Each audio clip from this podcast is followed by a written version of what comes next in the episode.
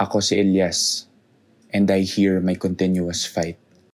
This episode discusses physical sexual harassment, death, verbal and emotional abuse, and trauma. Just posted a new photo on my Instagram. Feels so excited to work out. Now that I'm getting back on my track here in my favorite gym. Hashtag body goals. Hashtag healthy lifestyle. Book reveal! Ay, ang dogs, bebe ko! Ang sarap mo naman ka, gymmates! Sana naging short na lang ako. Kuya, ano ba naman ako? Kapag Twitter nga, bad trip. Nakakasawa na. Akala ng iba, okay lang. Keso, compliment lang. Pero di nila alam, sobrang offensive at inappropriate na ng comments. This should stop now. Hashtag end toxic masculinity. Ang inyong napakinggan ay malayo sa tunay na pinagdaanan ng makakasama natin ngayon. Hindi layunin ng programa na mapagsawalang bahala ang bigat at kahalagahan ng pag-uusapan sa episode na ito. Kalayaan, kapanatagan, katarungan. Kalayaan. Mula sa rehas na ilang taong pagkakabilanggo sa takot, pangamba, at katahimikan. Kapanatagan. Na may isang lumalawak na espasyong bukas sa katotohanan at pagtutulungan. Katarungan.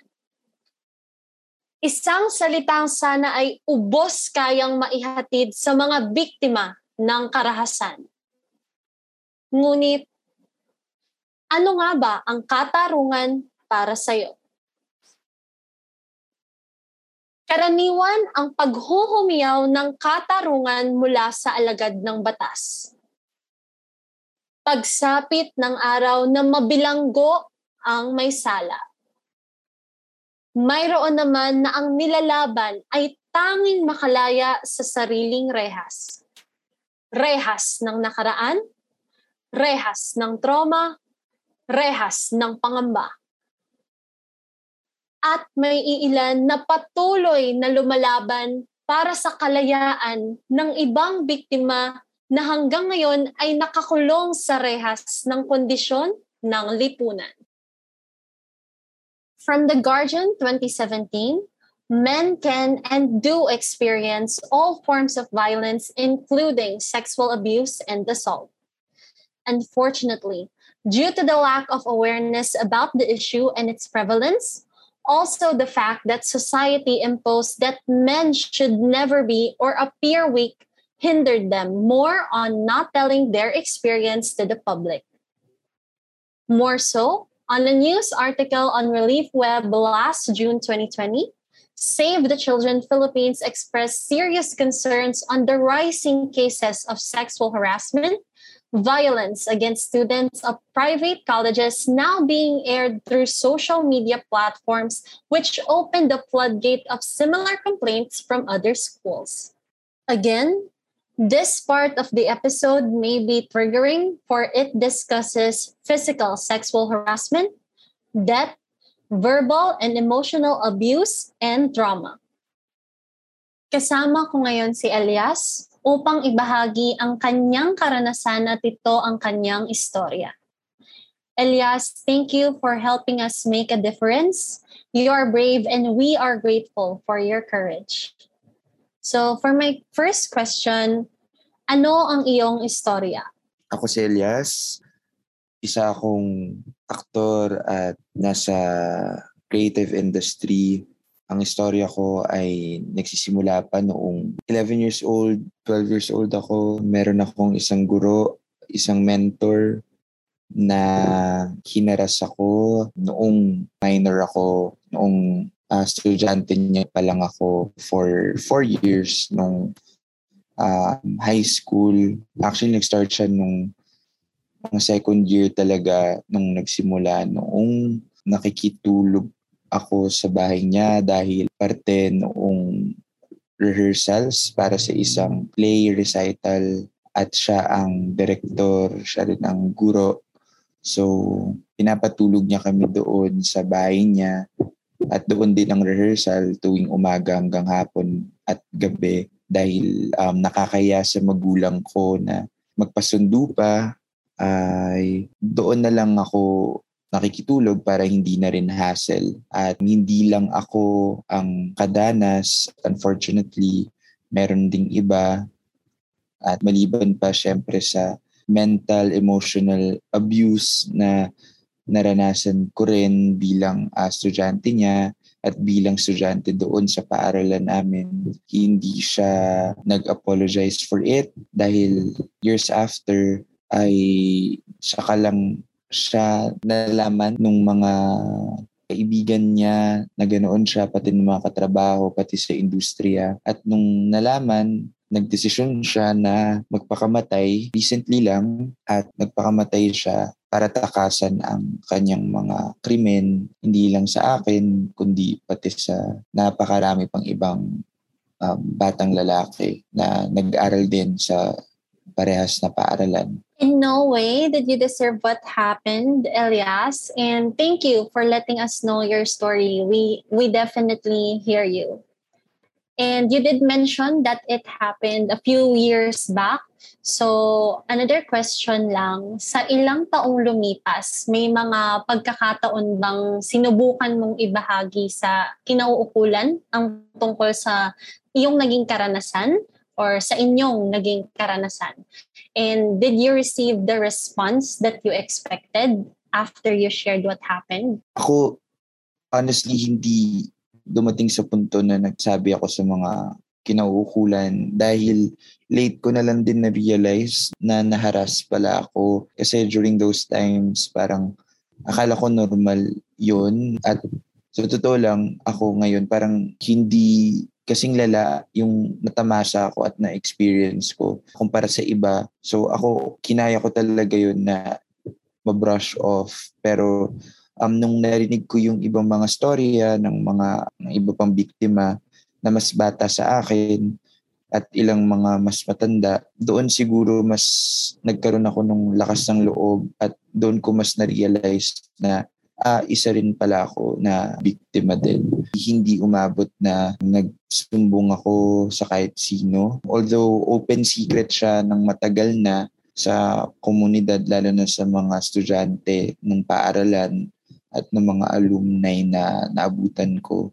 Pero ngayong taon lang talaga nagkaroon ng, kumbaga, nalaman din ng iba. Ako mismo ang nagmensahe sa isang kinauukulan dahil nananatili pa rin yung perpetrator namin at that time sa isang well-known festival at well-known institution. Parang may power pa rin siya.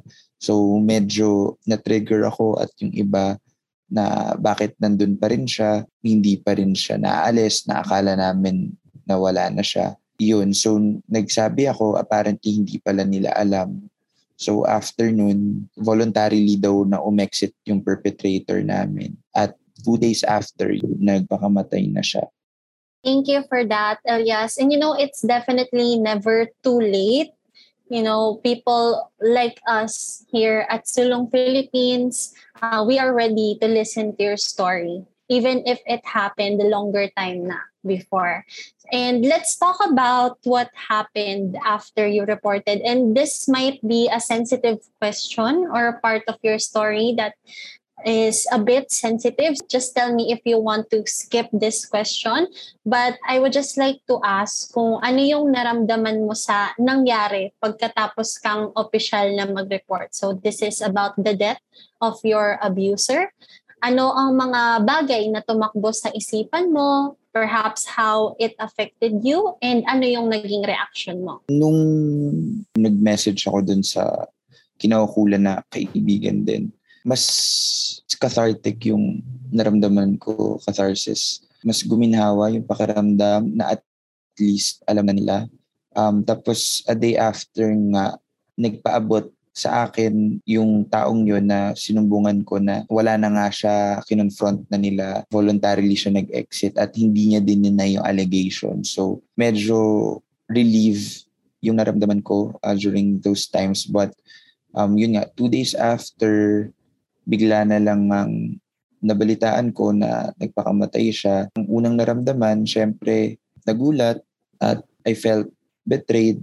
I felt silenced even more because parang ang hirap magsalita laban sa patay. At that time, it was hard because natakasan kami, nadaya kami, ganun yung pakiramdam. Parang ang daya-daya na pinili niya yun, na takasan yung mga krimen niya at hindi siya maging accountable sa mga pinagagawa niya. Pero at the same time, after a while, siguro dahil kilala ko yung sarili ko, kilala ko yung truth ko at sa suporta rin ng ibang kaibigan, pamilya, at ng iba ring biktima, mas nahanap yung purpose kung bakit. Ano na ngayon? Ano nang ibig sabihin nito na nawala na siya? Parang nagkaroon lang ako ng biglang fighting spirit na hindi dapat ako magpatahimik kasi tahimik na kami all these times. So feeling ko kinailangan ko i-claim ulit yung narrative dahil kinontrol niya yun for the longest time. Manipulate niya lahat ng naratibo for the longest time. At hindi naman yun sa pagdisrespeto sa patay kasi unang sa lahat, masama siyang tao nung nabubuhay pa siya. Bagamat kinikilala yung iba niya pang side, no, na mahusay siyang guro, mahusay siyang direktor, alagad ng sining, pero hindi mo rin pwedeng makalimutan at hindi rin pwedeng ibaliwala yung mga ginawa niya sa mga tao na mali. At the same time, ako bilang ako, naisip ko na hindi na dapat ito magpatuloy sa industriya, sa kultura, dahil systemic ko siya nakikita at dahil naniniwala ako na may cycle of violence, of abuse na nangyari. At yung abuser ko, naabuso rin siya malamang. At dahil doon, nang-aabuso siya at maaaring yung mga naabuso niya, mga aabuso din. So, iniisip ko paano ba yun matitigil. At yun ay kung malalaman lang lahat yung kwento ko at yung kwento ng iba pa. Kailangan lang talaga i-claim yung narrative para hindi na siya ma-manipulate dahil ang dami sa mga kaibigan na hindi pa alam at alam na dinglorify pa siya dahil, again, siya isang person of influence, of power, at hindi nakikita ng mga tao yung other side niya. Yun yung mahirap nung panahon na yun na all over social media ang daming glorification posts about him, even though alam na nung iba nag-post pa rin. Pero hindi mo rin masisisi kasi they're mourning for a friend and they're really conflicted, and you know, na naiintindihan ko rin naman yun, pero hindi lang dapat matago yung katotohanan dahil deserve ng mga tao malaman yung katotohanan at para matuto, para may pagbabago, para hindi na siya maulit-mulit at para magkaroon ng reforms at safe spaces talaga for everyone, lalo na sa industriya na kinabibilangan namin. You know, I can only imagine how difficult it is, especially for you, and I may not have enough expertise on this matter, but I know that your emotions are valid and you are allowed to feel all the emotions that you felt. I actually catched one line from your answer and it really piqued my interest. So you told me ano na ngayon na wala na siya. I'd like to know more about your perspective on the situation. Kasi saka hindi siya karaniwan. Kumbaga, what happened to you? And sa hindi karaniwang pangyayari sa iyong karanasan, meron bang nabago sa perspektibo mo in terms of justice? So, para sa'yo, how would you define justice? Siguro, after kasi nga nung death, siyempre, questions to myself of wala na tong point, wala ka nang hahabulin, patay na yung tao, diba? You just have to, you know, move on, let it go, and just as before, na parang ginawa mo na rin naman yun at okay ka naman, alam mo yun. Pero like I've said then earlier, hindi lang kasi ako eh. Like, marami ding iba. So dahil may sense ako of fighting for what is right at not even just for the abuser eh. Parang fighting for what is right for us right now. And I'm sure hindi lang siya yung nang aabuso. Marami ring iba na naabuso, di ba, ng ibang tao. So, people should know na may mga ganito and people should be aware na nangyayari siya sa community at industry na pinabibilangan namin. Yung justice ngayon, hindi na kasi siya tungkol pa doon sa abuser namin. Yung justice para sa akin ngayon ay meron ng safe spaces for everyone moving forward. Yun yung na hindi na siya maranasan ng iba pang tao. Na kasi sa akin, hindi ko na mababawi yun eh. Yung nangyari sa akin, nangyari sa iba, na kapwa ko biktima sa parehas na abuser. Hindi na namin mababawi yun, pero pwede pa natin yun ma-prevent sa susunod, sa iba. So, yun na yung hustisya sa akin dahil wala na siya.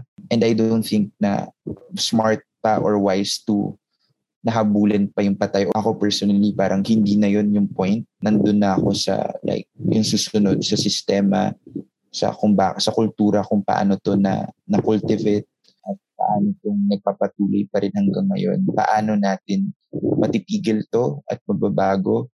At yun ang justice for me right now, na matigil siya, mabago siya, at hindi siya maulit. At merong safe spaces for everyone at inclusive spaces for everyone na ligtas at mapagkalinga para sa lahat. You know, that's really beautiful, Elias. And actually, it's one of the things that we realize with Sulong Philippines. This advocacy about fighting for safer spaces, for recovery and justice for the victim survivor community, you will get to know that the victim survivor community is for and by.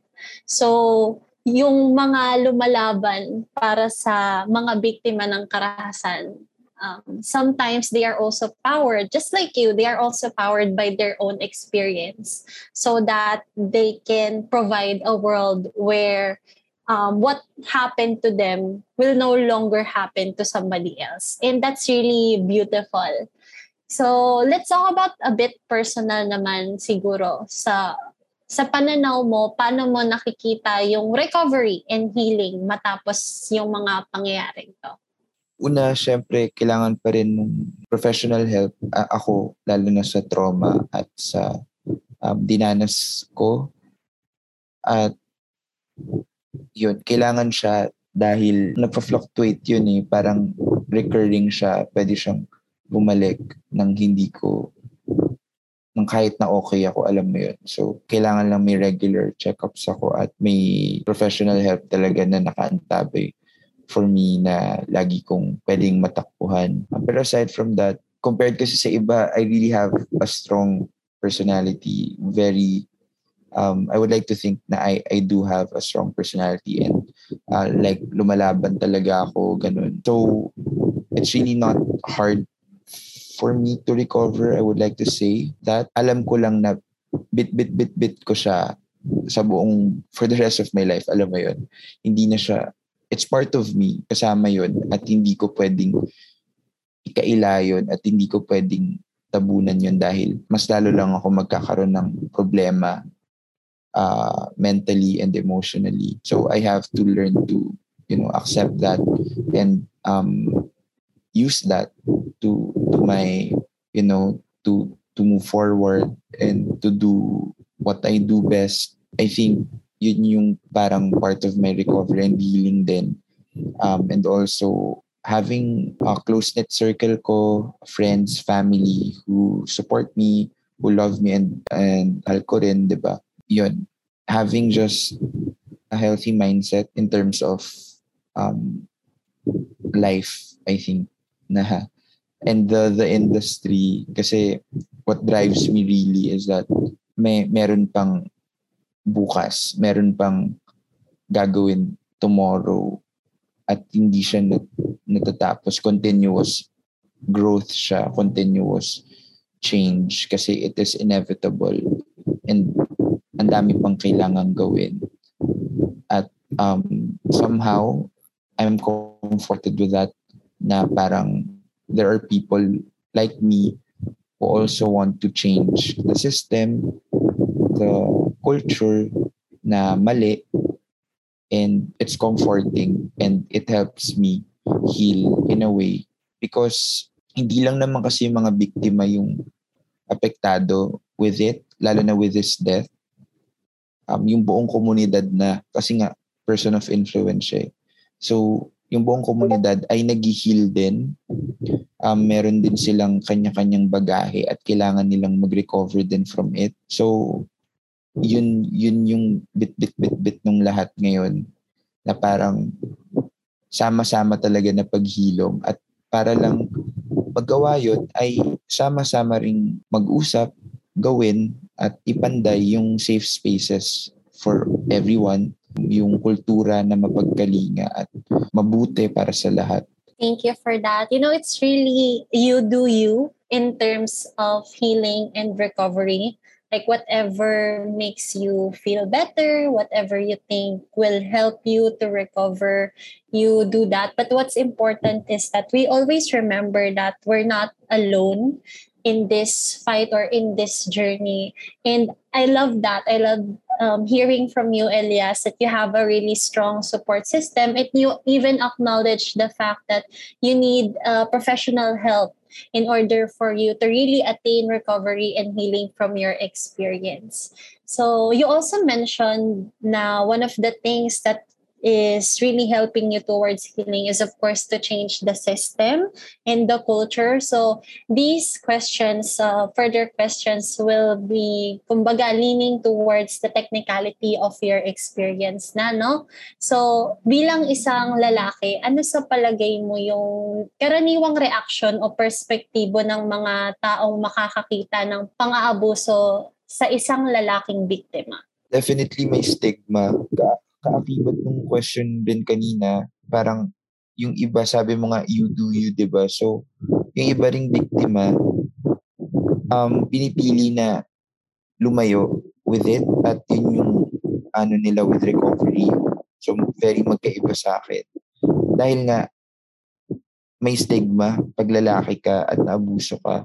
Ang hirap, lalo na kapag straight man ka, ayun, when you identify a straight man like me, mahirap yun kasi may questions of sexuality, may questions of bakit mo hinayaan yun, baka ginusto mo rin, alam mo yun, baka hindi ka talaga straight, mga ganun.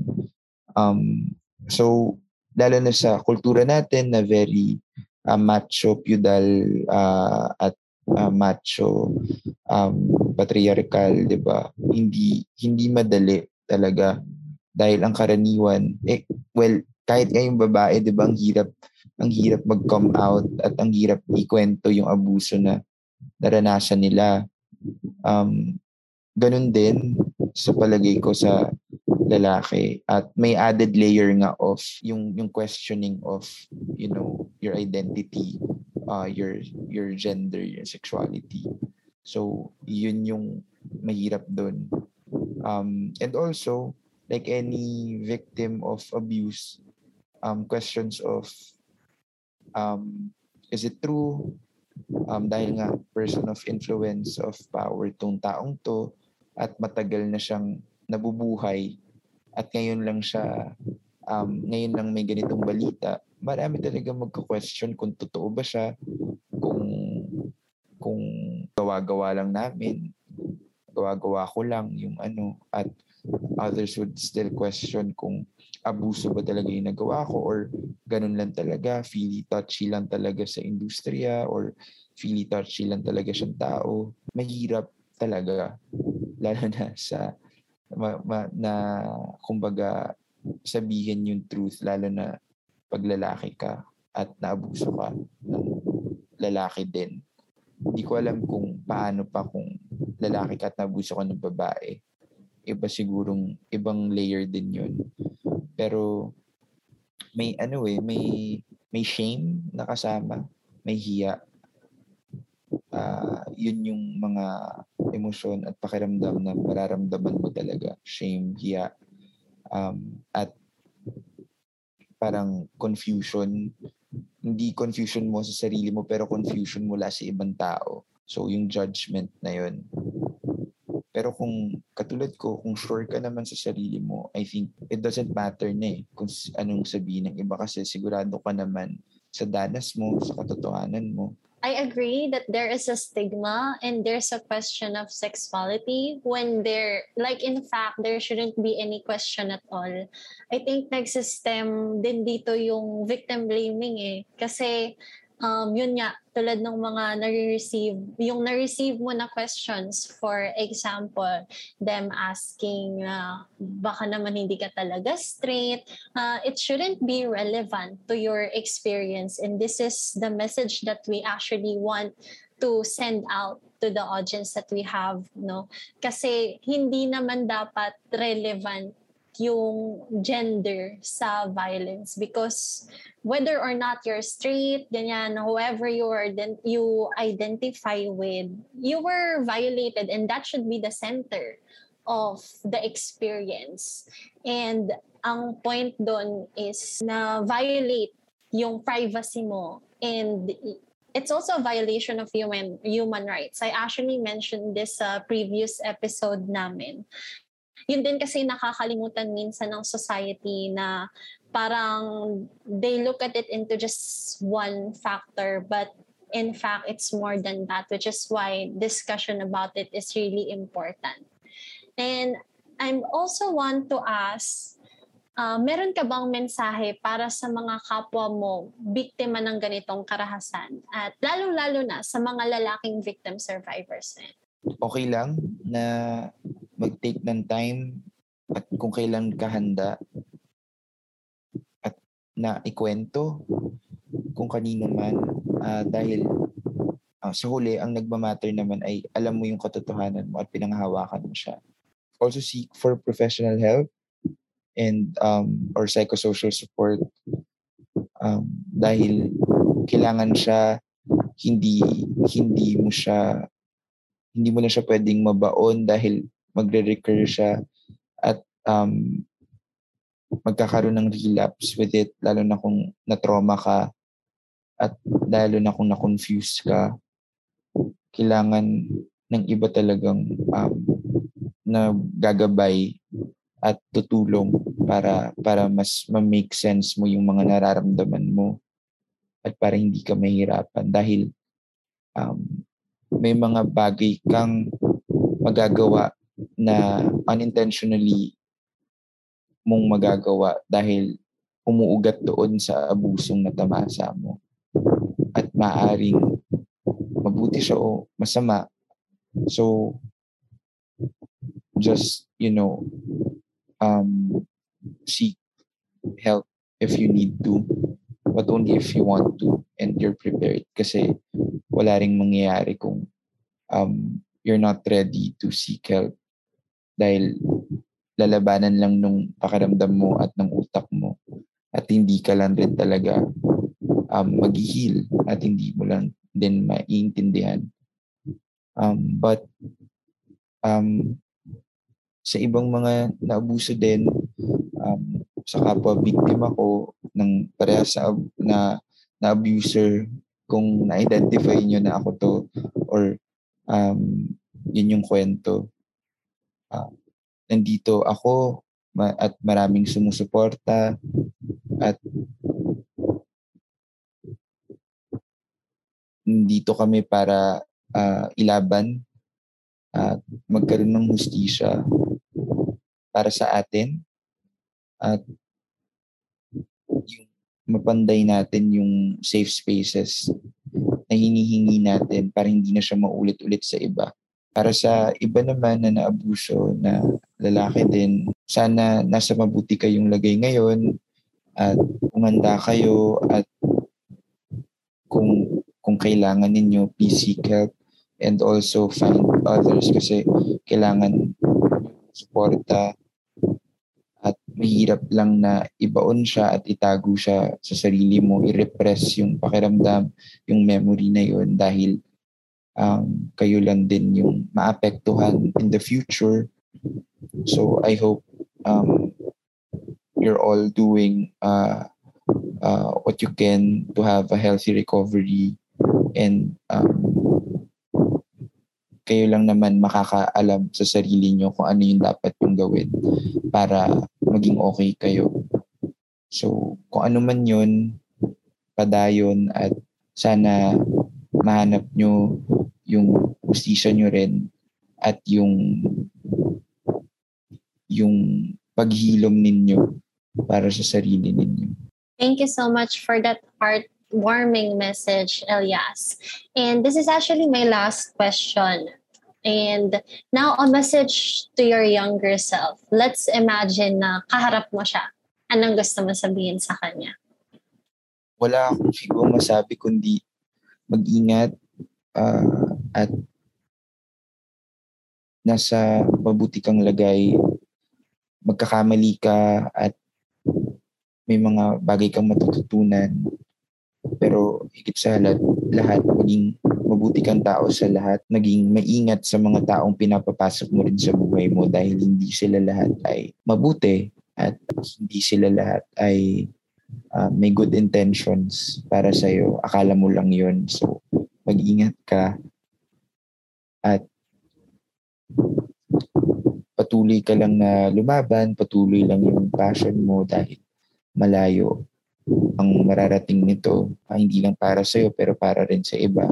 Manatiling grounded at pagkalinga sa iba at empathetic sa ibang tao dahil yan ang best asset mo sa totoo lang. At alam kong mas gusto mong mapalayo sa pamilya mo lagi dahil bata ka at nag-explore ka at may mga gusto kang marating sa buhay mo at mukhang hindi naiintindihan ng magulang mo o ng pamilya mo, pero makinig ka rin sa kanila dahil tama sila madalas. Wala ring mangyayari kung kukontrahin mo sila dahil mahal ka nila at ang gusto lang nila ay para sa ikabubuti mo. Kaya makinig ka at huwag matigas ang ulo. Thank you so much for that, Elias. Your experience definitely empowered you, and you are also making your way towards empowering others. And for that, we are grateful. The victim survivor community is grateful for you. And we have just only begun to see the effects of raising awareness of sexual violence. And actually, this type of violence is often invisible. Gaya nga nung kwento ni Elias, it frequently happens behind closed doors. And with his story, how it happened many years ago, but he was only able to tell it now, it just goes to show that many survivors remain unknown and forgotten, hidden away in a society where gender-based violence generates a sense of shame among the victims rather than among the perpetrators. Yet, despite it all, the conversation must continue. The fight must go on, and with full light, safe spaces will prevail. Gaya nga ng sabi ni Elias. At upang matulungan pa ang mga biktima ng mga ganitong insidente, kasama natin sina Attorney Apple upang magbigay ng payo at kaalaman sa aspeto ng legal. Magandang araw sa ating lahat. Ako po si Attorney Apple Cruz, isang legal consultant para sa Sulong, isang organization na tumutulong sa mga naging biktima ng sexual na karahasan upang makakuha ng mga serbisyo tulad ng legal, medical at psikolohikal. Buhat nga sa kasong napakinggan natin ngayon, ano ba ang mga batas na maaaring pumrotekta sa mga katulad ng CVS natin ngayon? Unang-una nga, nabanggit ko, kung pagsasampa ng kaso ang pag-uusapan, papasok ang revised penal code at ang kaso ay acts of lasciviousness. Ito ay ang paggawa ng kahalayan na hindi pumapasok sa aktong rape mismo. So, ano ba ang ibig sabihin ng pagiging lascivious? Yun yung pagkakaroon ng mahalay na pagpaplano or tinatawag na lewd designs para na kailangan patunayan sa korte na may ganun yung intensyon. Na may papasok natin sa pagkakataong ito ang Anti-Sexual Harassment Act kung saan mayroong paghingi o pagpapakailangan ng sexual favors nga mula sa mga estudyante, sa mga kaempleyo o iba pang mga institusyon. May tatanong kung ano ba ang mga hakbang na dapat gawin ng institusyon sa mga ganitong kaso. Kinakailangan na ang isang institusyon ay mayroon ng tinatawag na rules and regulations na kailangang sundin at ipatupad kapag mayroong banta o sa pagsumbong ng sexual harassment. Pangalawa, ang magpapatupad ng mga rules and regulations na ito ay ang tinatawag na Committee on Decorum and Investigation or CODI. May papayo ko na sila ay magsagawa ng isang investigasyon. So sino ba ang dapat managot para sa mga ganitong klaseng sitwasyon? Tulad nga na lahat ng ating CVS. Kung ang isasampa nating kaso ay acts of lasciviousness tulad na nasa kwentong ito, yung akusado mismo ang dapat managot. So sasampahan siya ng kasong acts of lasciviousness, patunayan sa korte na nagkaroon ng lewd designs ang kanyang ginagawa. Base lang yun sa kwento na narinig natin. Kung halimbawa mayroong mismong sexual assault o nagkaroon posible ng panggagahasa, papasok naman ang kasong rape. Punta naman tayo sa Anti-Sexual Harassment Act. So, dalawa ang pwedeng managot dito. Unang-una, syempre, yung may sala na merong tinatawag na moral ascendancy doon sa naging biktima niya. Kadalasan ito ay guro sa estudyante o manager sa isang mas mababang empleyado, mga ganong sitwasyon. Yun ang tinatawag na moral ascendancy. Pwede ring managot ang mismong employer or institusyon mismo, yung paaralan, kung mapapatunayan na pinagbigay alam sa kanila ang pangyayari ng isang sexual na karahasan sa kanilang paaralan, empleyo o institusyon at hindi sila gumawa ng agarang action or immediate action tungkol dito. Ngayon, kinuwento nga rin ng ating RVS na nagpakamatay ang may sala sa kasong ito. Unang-una kasi nakalagay sa Revised Penal Code na pag namatay ang akusado, bago pa magkaroon ng hatol, nawawala na ang kanyang criminal liability. Ganon din sa pecuniary liability, yung mga danyos na maaaring ihatol ng korte. So pag wala pang penal na hatol ang korte, nawawala lahat ng pananagutan niya.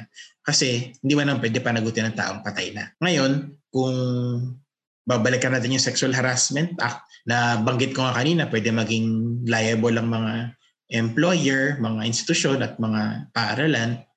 Meron silang tinatawag na solidary liability doon sa akusado.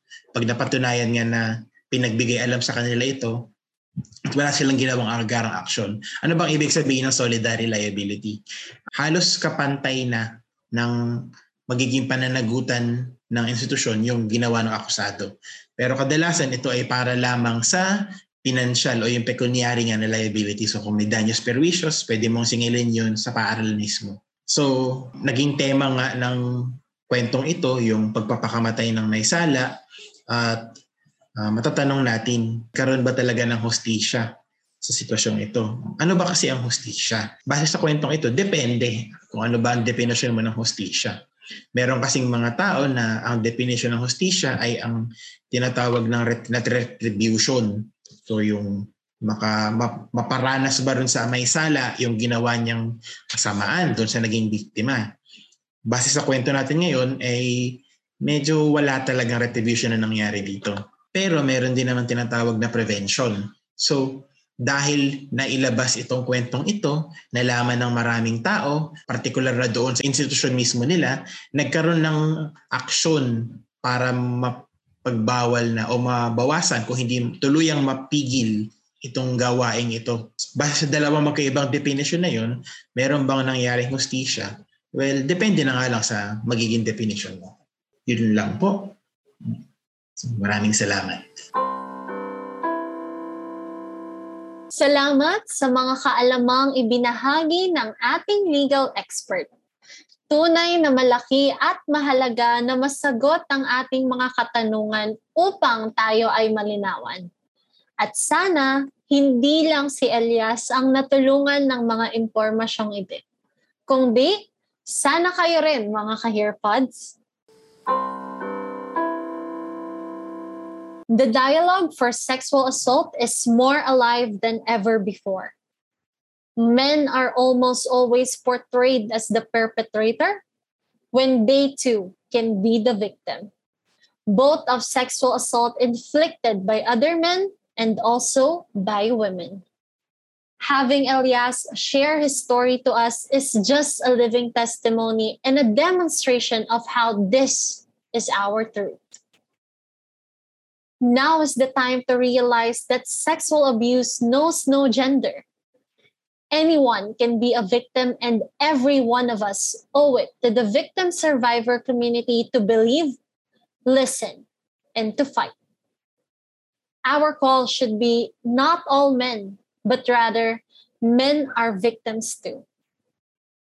We also call upon the institutions who are sworn to protect their students and their communities. Change happens once we allow our empathy and compassion to reign over our beliefs. We need to build a system that protects the victims and not the abusers.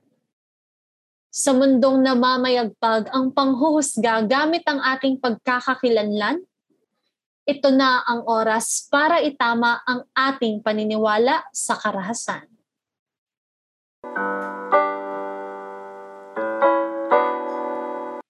Katulad ka ba ni Elias?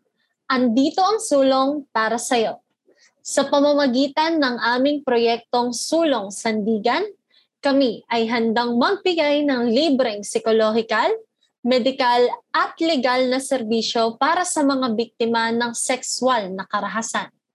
Mag-message lamang sa aming Facebook page at www.facebook.com/sulongphilippines. Upang maipagpatuloy ang Sulong Sandigan, inaanyayahan namin kayong mag-donate sa aming Survivors Solidarity Fund.